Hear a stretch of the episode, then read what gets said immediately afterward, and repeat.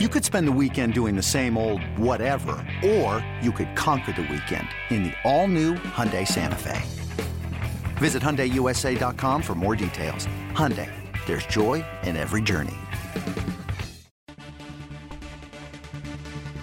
El mundo de las grandes ligas se complace en traerle un programa dinámico con Félix de Jesús, Sadiel Lebrón, Kevin Cabral y un grupo de profesionales. Segmentos con los diferentes deportes en su actualidad. Reportajes exclusivos sobre sus equipos favoritos. Entrevistas con peloteros, coaches y todas aquellas personas ligadas al béisbol. El mundo de las grandes ligas comienza ahora.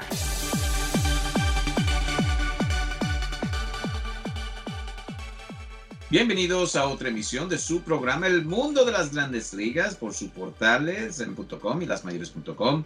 Como siempre, la producción es de MLBN. Aquí con ustedes, Kevin Cabral y un servidor Félix de Jesús, con todo lo que está pasando en los campos de entrenamientos. Eh, firmaron algunos jugadores eh, importantes, hice la clase de lo que fueron los agentes libres este año y también nuevas reglas ahora para el año 2022 eh, que le vamos a explicar en unos minuticos y también cómo han lucido algunos de los jugadores al comienzo eh, de esta temporada, pretemporada en las grandes ligas. Pero sin más preámbulo, vamos a darle la bienvenida a Kevin Cabral. ¿Qué tal, Kevin? Muy buena, Félix. Mi saludo cordial para ti, para, para todos los amigos oyentes del mundo de las grandes ligas. Como siempre, un placer poder compartir con todos ustedes cada semana. Algunas sorpresas, Kevin, en lo que se refieren a firmas, eh, tomaron su tiempecito, eh, pero al fin y al cabo eh, firmaron Carlos Correa y Trevor Story. Aquí lo que sí ha sido noticia, especialmente en la ciudad de Nueva York, es sobre la firma de Carlos Correa con los mellizos de Minnesota. Pero más que nada, no era los 10 años esperados, sino que Scott Boris otra vez haciendo su magia se lleva o, Correa va al equipo de los mellizos de Minnesota, un monto grande por tres años con opciones. Eh, las dos preguntas aquí, Kevin, es si, si, es sorpresa para ti que firmó con los mellizos y más que nada el contrato tan corto para un jugador como Carlos Correa. Mira, Félix, yo creo que cuando se inició el proceso de, de agencia libre, tú me hubieras dado 10 oportunidades de yo adivinar el equipo que se quedaría con Carlos Correa y, me parece que no llegaba a Minnesota con, con 10 oportunidades. O sea que definitivamente para mí fue sorpresivo ver ese acuerdo. Pero digamos que dentro de la realidad de que Carlos Correa y su agente Scott Boras no consiguieron el contrato de cerca de 400 millones de dólares y de unos 10 años que buscaban, eh, vamos a decir que Minnesota fue el equipo que aparentemente se mostró más dispuesto a ser creativo, eh, ofreciéndole a contrato o acordando, eh, ofreciéndole a Correa o acordando con él un contrato, yo te diría que sin precedentes cuando pensamos en el monto del salario anual y las cláusulas de salida que tiene. Quizá lo más parecido es el contrato que firmó Trevor Bauer con el equipo de los Dodgers. Eh, Correa firma por tres años, salario promedio anual 35.3 millones de dólares, pero básicamente tiene cláusula de salida, o sea, la opción de salirse del contrato después de cada temporada. Esto le asegura un excelente salario en el 2022 y le da cierta seguridad, porque después de todo es un contrato de más de 100 millones de dólares, pero también le da la opción de él salirse del contrato si tiene, digamos que otra temporada parecida a la que logró en el 2021. Y en el caso de Carlos Correa, la clave es la salud. Si él está bien físicamente, él va a poner los números, eso lo ha demostrado eh, a lo largo de su carrera.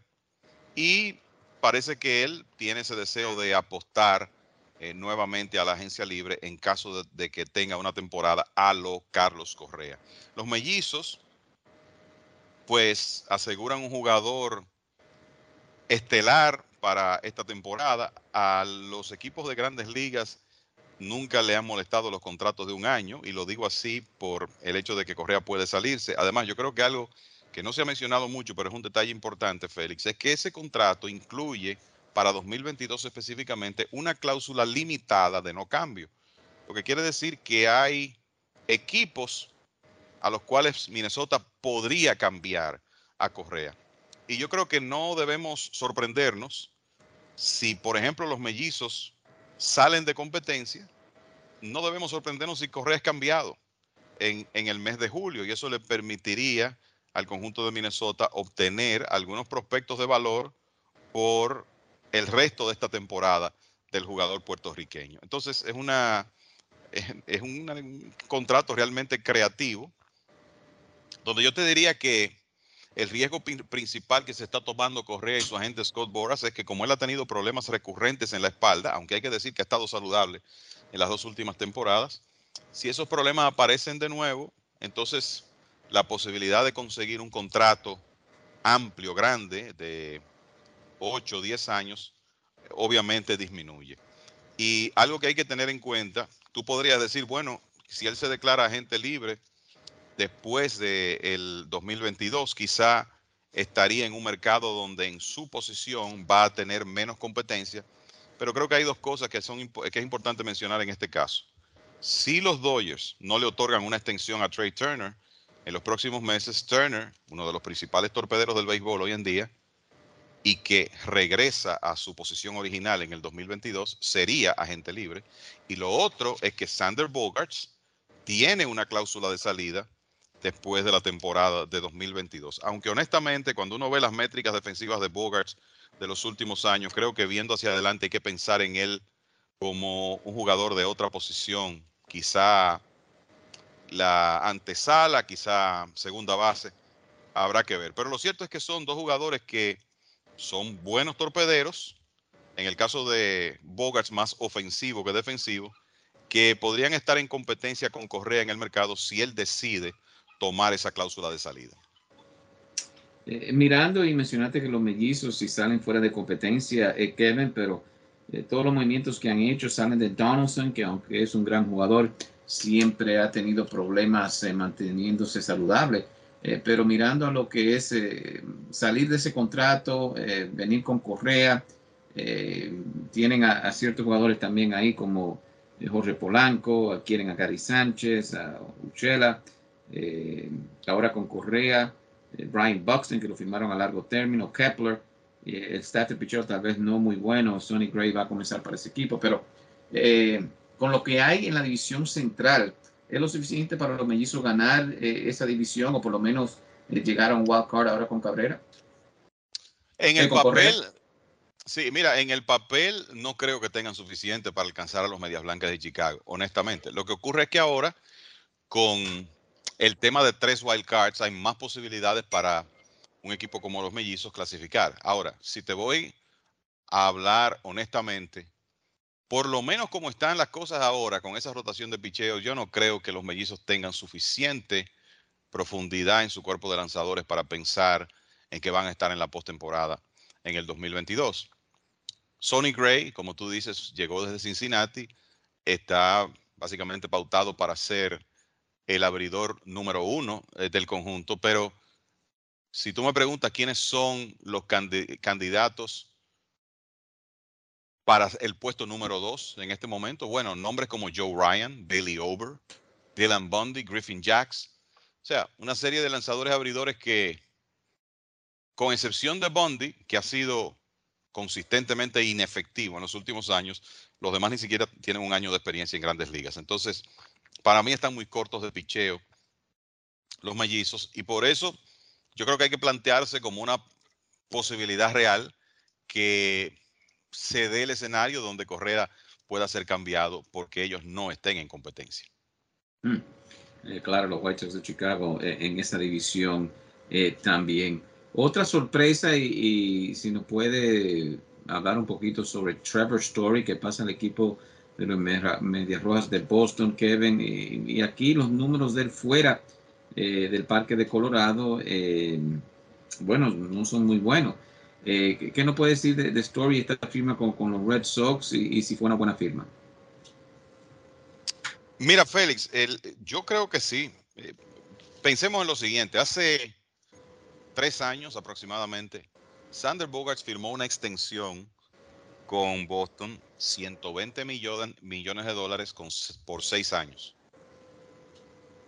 Tres años después, con un esquema salarial diferente ya, Story, que es un jugador, yo te diría que comparable con, con Bogarts, firma por 20 millones de dólares más.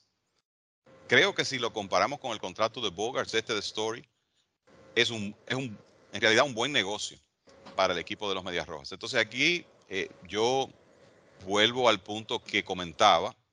Estamos hablando de que los Medias Rojas podrían verse en un escenario donde pierdan a Sander Bogarts después de esta temporada si él decide utilizar esa cláusula de salida. Y de ocurrir eso, pues los Medias Rojas tendrían un jugador viable para la posición de shortstop en el 2023 en Story. La única duda sería cómo está de su brazo, porque tuvo algunas lesiones la temporada pasada, molestias en el codo, pero si ese problema está superado, yo te diría que hoy Trevor Story es mejor torpedero defensivo que Bogarts. Lo que ocurre es que Bogarts es el hombre de la casa, ¿verdad? Ha sido un jugador estelar de los Medias Rojas por muchos años y por eso se le está dando la prioridad aquí de que él juegue en la posición 6 este año y Story lo haga en la intermedia. En cuanto a la ofensiva, mira, es normal que los jugadores de los Rockies presenten esas, esos splits tan marcados, esas diferencias de producción en casa y en el camino. Yo creo que tú piensas en los estelares de los Rockies a través de los años, desde la época de los Andrés Galarraga, Galarraga Dante Bichette, Vini Castilla, hasta hoy en día, más o más recientemente, con un Nolan Arenado, pasando por Todd Helton, por Larry Walker, y a todos le ha ocurrido eso. Pero me parece que Story tiene las condiciones para hacer ese ajuste, sobre todo que él no va a un entorno ofensivo que es tan adecuado para los bateadores como el Coors Field, pero va a Fenway Park, que es un buen entorno ofensivo.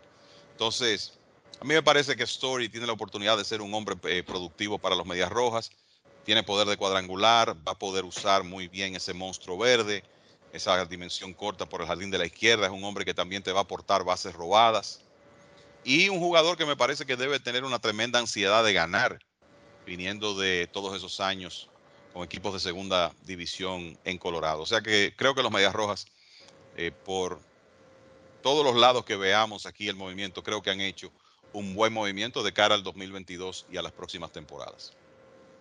Bueno, ¿y a dónde pone esto a los Yankees entonces? Porque si mirando la división, Kevin, ahora con la adquisición de Trevor Story, sabemos el gran jugador que es eh, Biche para el equipo Toronto. Eh, Tampa Bay tiene a, Franco. Eh, y aunque se dé el caso de que Volpe sea una superestrella, estamos mirando que tal vez ellos en la división tengan el cuarto mejor torpedero para corto, si es que Volpe el próximo año. Y más que nada, esto para, para aclarecer si fue que Brian Cashman se durmió o cuál es el plan de, de los Yankees al fin y al cabo.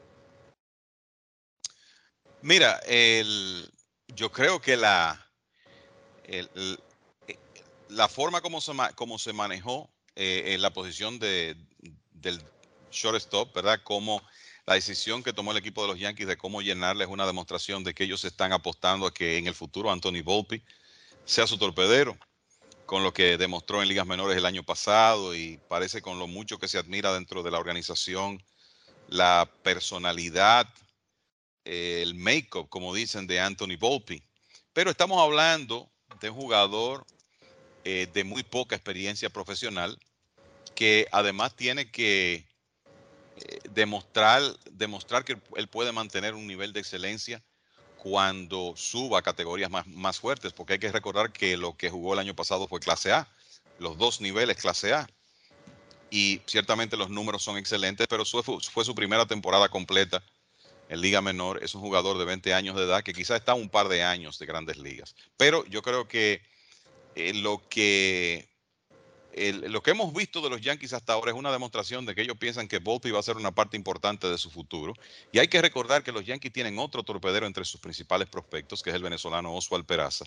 Pero yo creo que también demuestra Félix que para los Yankees es difícil hacer grandes inversiones en este momento por esos contratos que tienen eh, Giancarlo Stanton, eh, Gary Cole, comenzando por esos dos. Ahora responsabilidad de 50 millones de dólares en los próximos dos años con, con Josh Donaldson y tienen que pensar lo que van a hacer con Aaron Judge.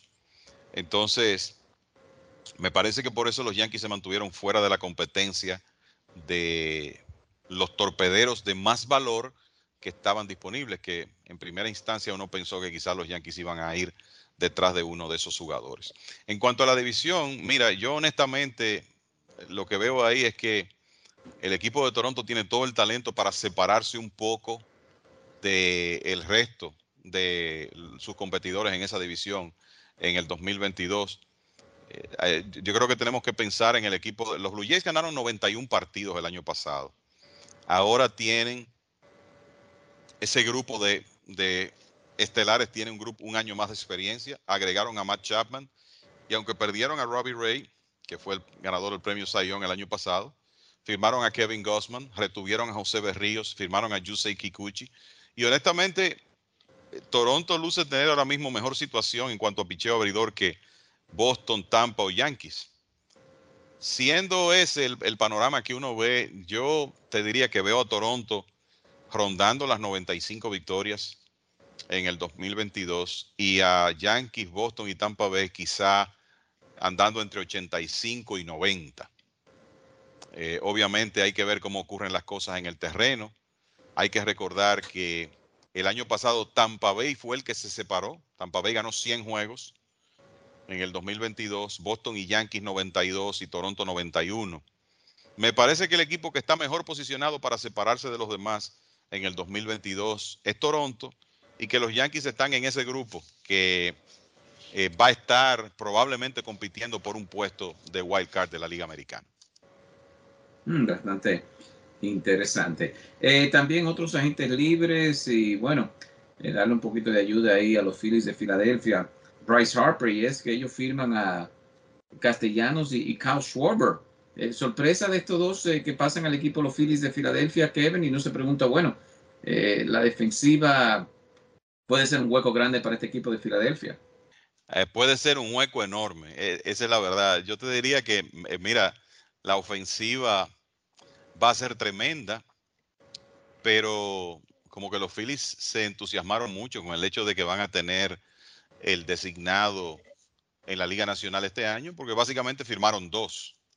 Y mira qué es lo preocupante. El año pasado, los Phillies fueron el peor equipo defensivo de las grandes ligas y las métricas lo demuestran.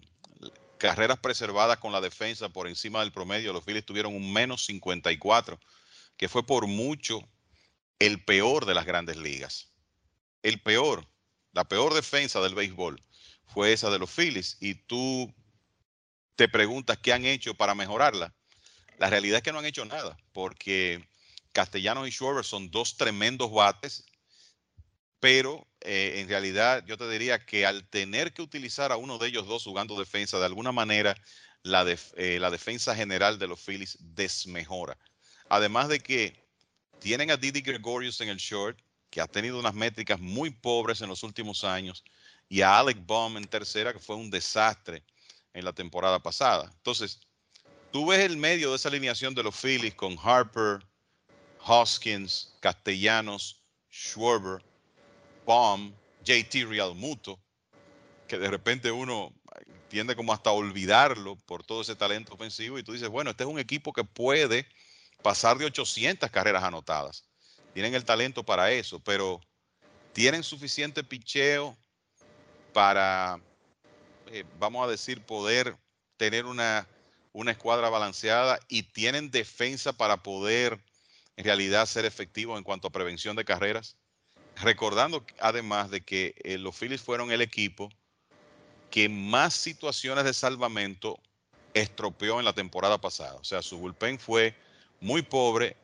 ¿Y qué han agregado? Bueno, agregaron a Corey Canable, a Yeuris Familia, a Brad Hand, a Nick Nelson, que llevó un cambio desde los Yankees.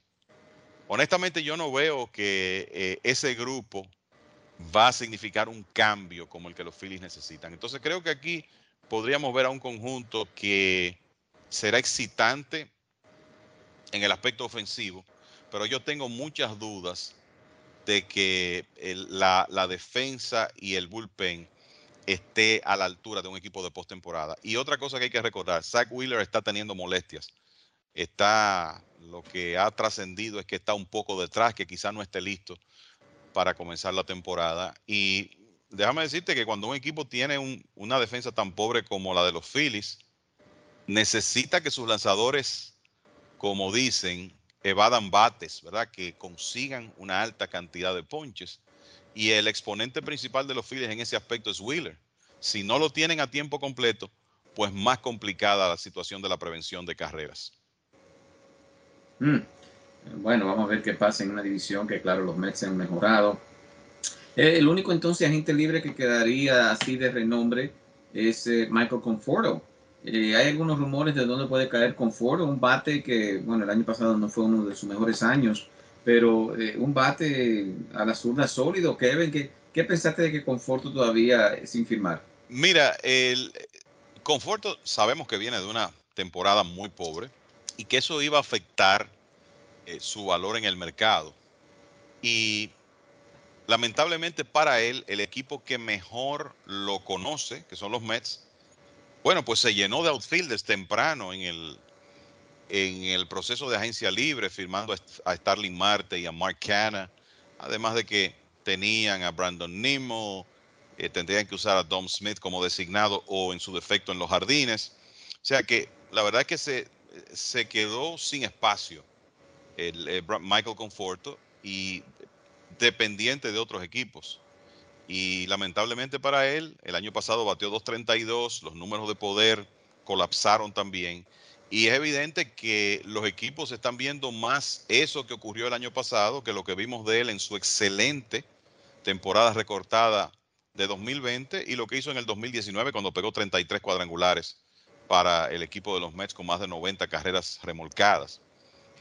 Ahora mismo el mercado de confort, o sea, uno no ve movimiento, no se escuchan equipos que están interesados en su servicio y eso es preocupante. Yo creo que él eventualmente firmará porque es un bate zurdo de poder que yo creo que hay equipos que van a apostar a que él puede eh, eh, regresar a su producción de hace un par de años. Es un hombre joven, eh, Conforto cumplió 29 años hace unas tres semanas.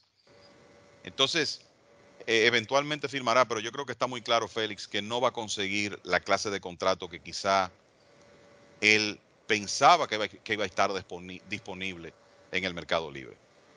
Bueno, vamos a ver lo que pasa con Conforto, ya el único nombre, aunque hay algunos eh, posibles cambios, todo el mundo piensa que el equipo de Oakland eh, va a cambiar a Sean Menaya y, Franklin Montaz. Para terminar esta primera parte, Kevin, eh, esos dos eh, jugadores de Oakland, ¿a dónde tú crees que pueden caer y quién le está echando el ojo a, esos dos lanzadores que pueden cambiar rapidito un estado de un equipo si, si consiguen los dos?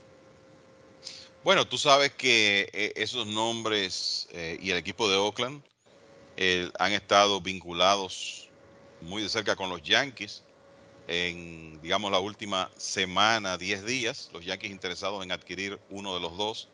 Creo que es un destino lógico porque los Yankees definitivamente necesitan profundidad en su rotación. Parece que en este momento Oakland está más dispuesto a conversar sobre Manaya que sobre Frankie Montaz. Entonces, eh, yo te diría que el destino en este momento más, probable, desde cualquier ángulo que uno lo vea, sería los Yankees. Eh, lo que hay que ver es qué pueden los Yankees ofrecer en, en, términos de prospectos, porque eso es lo que persigue el equipo de Oakland, hacer ese cambio. Me luce que ah, ya mencionamos que tienen un par de torpederos jóvenes que son prospectos importantes, quizá Peraza pueda ser material de cambio en una negociación. De los dos, yo te diría, de esos dos lanzadores de Oakland, yo preferiría a Montaz porque es un lanzador de poder, es un brazo de poder. Manaya es un lanzador que depende más de su cambio, de su localización, pero creo que cualquiera de los dos sería de mucha ayuda para el equipo de los Yankees. Bueno, eh, sí es que van los agentes libres hasta ahora y los que ya han firmado. Vamos a una pequeña pausa MLBN y al regreso, nuevas reglas ahora para el béisbol en el año 2022. Ya regresamos con Kevin Cabral y Félix de Jesús. Don Aníbal Tequila Altos y refinados estándares seleccionados de agave azul para producir un excelente tequila. Don Aníbal Tequila. Silver y extrañejo. Ya se encuentra en estos lugares. En el Progreso, Liquor and Wine. En el 1440 Noble Avenue en el Bronx. Ahí ya encuentras Don Aníbal Tequila. Silver y reposado. El Progreso, Wine and Liquors. Ahora con Tequila Don Aníbal, Silver y Reposado.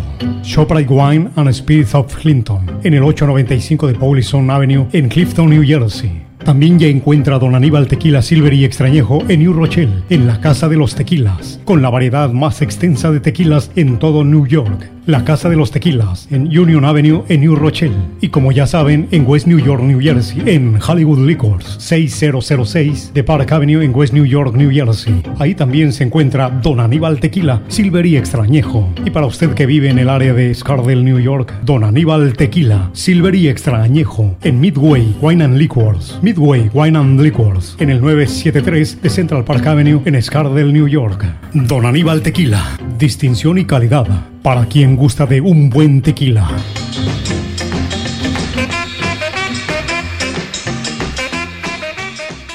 Bueno, ya de regreso a su programa El Mundo de las Grandes Ligas por su portales .com y también lasmayores.com. Aquí con ustedes, Kevin Cabral, un servidor Félix de Jesús con todo lo que está pasando en las Grandes Ligas. Y bueno, en esa primera parte tocamos eh, algunos agentes libres que ya eh, han sido firmados. Eh, todavía queda Michael Conforto. Eh, y los, uh, las firmas de los Phillies de gran importancia, eh, Kyle Schwarber y Castellano.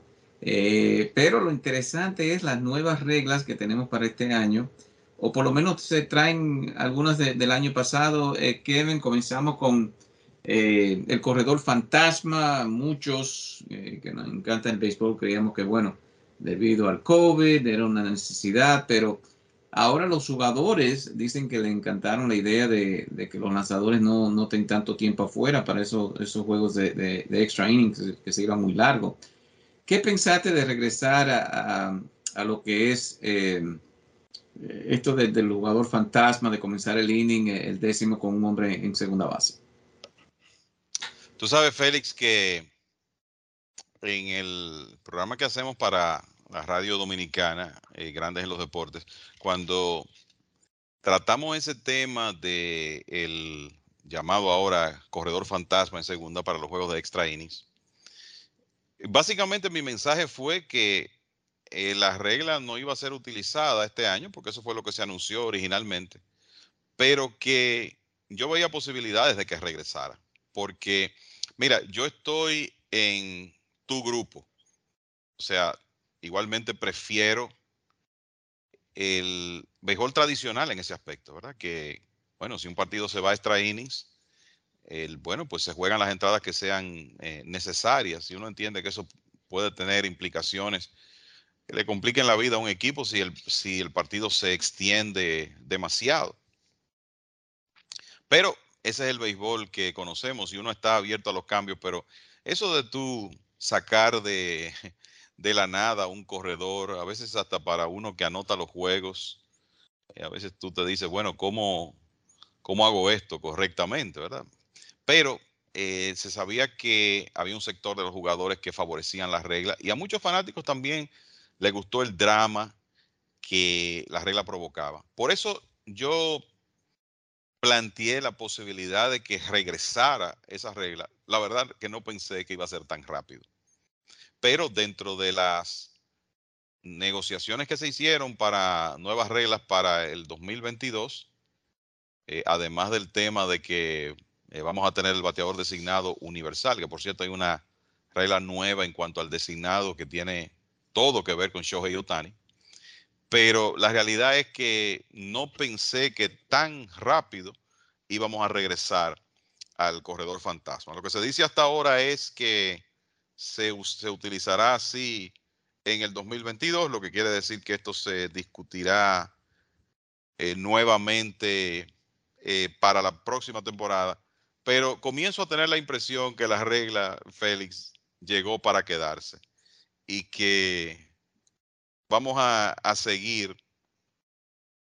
Quizá vamos a tener por un periodo una aprobación anual hasta que se institucionalice de manera definitiva porque está claro que hay razones que provocan que sea conveniente eh, la, regla. El tema de proteger los lanzadores, eh, los partidos para fines de la televisión no se extienden tanto y el tema de la emoción que agrega. Así que si esto ya fue aprobado días después de ser eliminado para 2022, yo creo que eso es una demostración de lo que va a ocurrir en el futuro y es que la regla se va a quedar.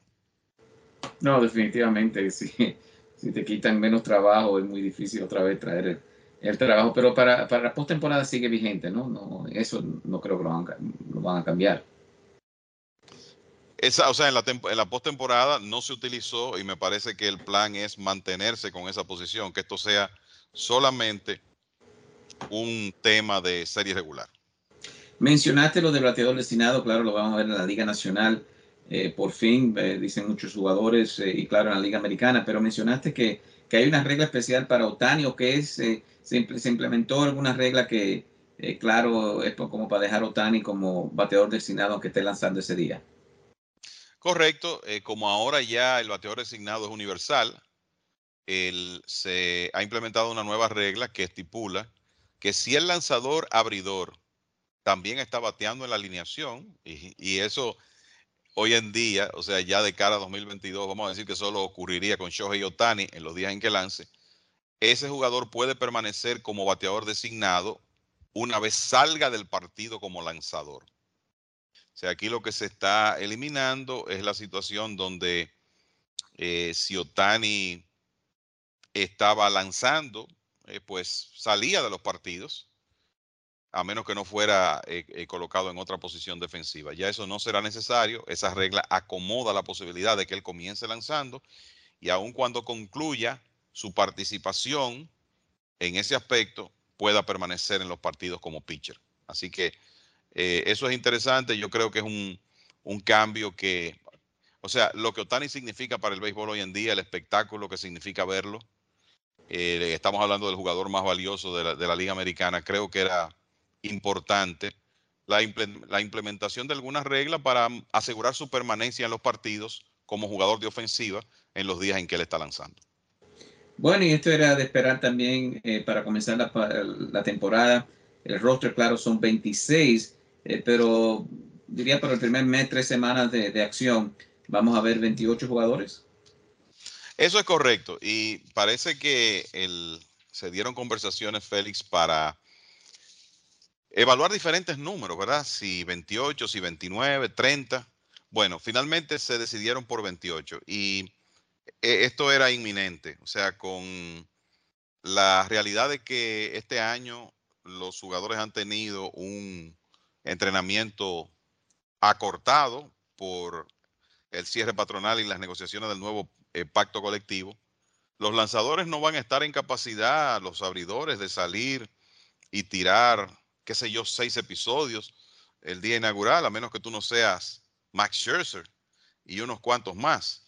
Los equipos se van a asegurar de llevar a sus lanzadores abridores eh, de manera cautelosa para evitar una lesión importante en esas primeras semanas de temporada. Entonces, si tú consistentemente vas a tener los abridores navegando menos trayecto, aún menos que lo que hemos visto en el pasado reciente, pues lo más lógico es que los equipos puedan contar con más relevistas para poder cubrir esas entradas. Entonces, esto se veía venir. Honestamente, vamos a decir que lo que se perdió de entrenamientos fue eh, aproximadamente tres semanas. Yo pensé que esto se iba a adoptar para el primer mes completo, pero la información que vimos hoy es que se va a implementar el roster de 28 en las primeras tres semanas de temporada y luego se regresará al de 26. Ese es el plan hasta ahora. Wow, interesante los cambios. Eh, lo de la base sí va a ser para el próximo año. Vimos algunas eh, imágenes eh, que ven y wow, una gran diferencia, ¿no? De, de lo que vamos a jugar este año y lo que se espera para el año 2023. Es correcto, las bases de mayor tamaño, ya eso se quedó para la próxima temporada, como dijimos en un programa anterior. Creo que es interesante porque va, eh, a asegurar mejor la integridad física de los infielders. Ya la posibilidad de que un jugador de la defensa tenga contacto con un corredor disminuyen con una base más grande. Además de que tú incentivas un poco la ofensiva porque creo que vamos a ver más intentos de robo y también más infield hits porque básicamente tú estás acortando la distancia entre las bases. O sea que ya eso será un tema de la temporada de 2023. Muy tempranito, claro, eh, Kevin, lo que son los campos de entrenamientos. Eh, hasta ahora eh, no hay lesiones que reportar, que eso es buena noticia. Eh, Matt Chapman salió en uno de los partidos big frente a los Yankees, que parece que un poquito de molestias. David García lanzó en el día de hoy, lució bien. Un, nombre que, que, se ha perdido, este de García en la Liga Menores, no tuvo la mejor temporada el año pasado. Se dice que algunas de, las mecánicas fueron cambiadas por los Yankees y que ha regresado a, su propia mecánica, eh, que esto lo ayuda con la curva. Eh, pero aparte de García, eh, Kevin, ¿hay algún jugador ahí que, que, tú le vas a echar el ojo aquí en las próximas dos semanas? Mira, el, yo te diría Bobby Witt Jr., el super prospecto del equipo de los Reales de Kansas City. Ayer vi que conectó un cuadrangular kilométrico. Es un jugador súper interesante, un hombre que combina muy bien poder y velocidad y que me parece que va a ser un talento dinámico en, el futuro muy cercano. Eh, se ve bastante claro que él se va a quedar con el equipo de los Reales de Kansas City y posiblemente inicie jugando en la antesala con Adalberto Mondesi, recibiendo una nueva oportunidad en el campo corto. Y claro, en el caso de Mondesi, su problema ha sido las lesiones. Vamos a ver si puede mantenerse saludable en el, en el 2022. Estuvo trabajando con un entrenador en la temporada muerta tratando de eh, mejorar su condición física para evitar lesiones futuras, cambiando inclusive su alimentación. Eh, o sea que va a ser un lado izquierdo del infield de los Reales muy interesante porque Mondesi, aunque es un bateador sumamente indisciplinado, siempre ha tenido herramientas. De eso no hay dudas. Y Bobby Witt es un super prospecto, un hombre que me parece que va a salir como candidato fuerte al premio de novato del año de la Liga Americana. O sea que para mí ese es un jugador eh, que le estoy dando seguimiento y, continuaré a lo largo de lo que resta de entrenamientos. Y hablándote de, lesiones, como tú dices, hasta ahora poco que reportar, afortunadamente, pero vemos una nota eh, que indica que Luis Castillo, el estelar lanzador dominicano de los Rojos de Cincinnati, ha tenido algunas molestias en su hombro y que probablemente no esté listo para comenzar la temporada. Eso es una muy mala noticia para los rojos que están visiblemente desmejorados eh, con los movimientos que han hecho y ahora pierden su estelar. Y también, como eh, comentamos al principio del programa, hay un tema con Zach Wheeler que está un poquito más retrasado que los demás lanzadores de los Phillies también por molestias en el hombro. O sea que esas son situaciones a las que hay que darle seguimiento porque estamos hablando de dos hombres que son extremadamente importantes en sus respectivos equipos. Bueno, y se están estableciendo marcas en lo que es eh, el arbitraje, Kevin. Algunos eh, jugadores sí llegaron a acuerdo con sus equipos. Eh, lo de Aaron Judge no llegó a un acuerdo, me parece que quiere 21, los Yankees están ofreciendo 17, me parece que sí están trabajando en un contrato tal vez de largo término. Pero ahí vemos jugadores como Turner que recibieron buen dinero, Juan Soto. Eh, si nos puede decir ahí eh, qué viste del arbitraje, si hubo alguna sorpresa o algunos eh, equipos que sí llegaron a un acuerdo a, buen tiempo con sus jugadores estelares. Normalmente el arbitraje salarial es un proceso que los jugadores y los equipos tratan de evitar, porque básicamente tú tienes que ir al arbitraje a citar defectos de tu propio jugador. Y eso históricamente ha creado problemas de relaciones entre equipos y jugadores. Y tú nunca quieres que eso ocurra. Entonces, por eso se sabía que ayer íbamos a tener un carnaval de acuerdos para tratar de evitar el arbitraje. Y bueno, yo te diría que algunas cifras que llamaron la atención ahí. Trey Turner, que ya va a su año de opción, como decíamos antes, o sea, su última temporada antes de hacer agente libre, antes de ser agente libre, acuerda un contrato de 21 millones de dólares para 2022 con los Dodgers. Estamos hablando de uno de los principales jugadores del cuadro del béisbol, un hombre que fue líder de bateo de la Liga Nacional en la temporada pasada, casi hace un 30-30, pegó 195 hits. Terminó quinto en las votaciones del premio de jugador más valioso, o sea que era de esperarse que él consiguiera un salario alto, como ha ocurrido aquí. Turner viene de ganar 13 millones de dólares en la temporada pasada y ya con sus ingresos de el 2022, hablando de salario bruto, antes de firmar su contrato de agente libre, se va a acercar a salarios de casi 50 millones de dólares en grandes ligas, que es una apreciable cifra. Entonces, ya veremos si los Dodgers entran en negociaciones con él para tratar de retenerlo o si en su defecto lo utilizan este año y permiten que se declare agente libre de la misma forma que lo hicieron con su torpedero anterior, Corey Seager. El otro, eh, la otra contratación interesante es Juan Soto.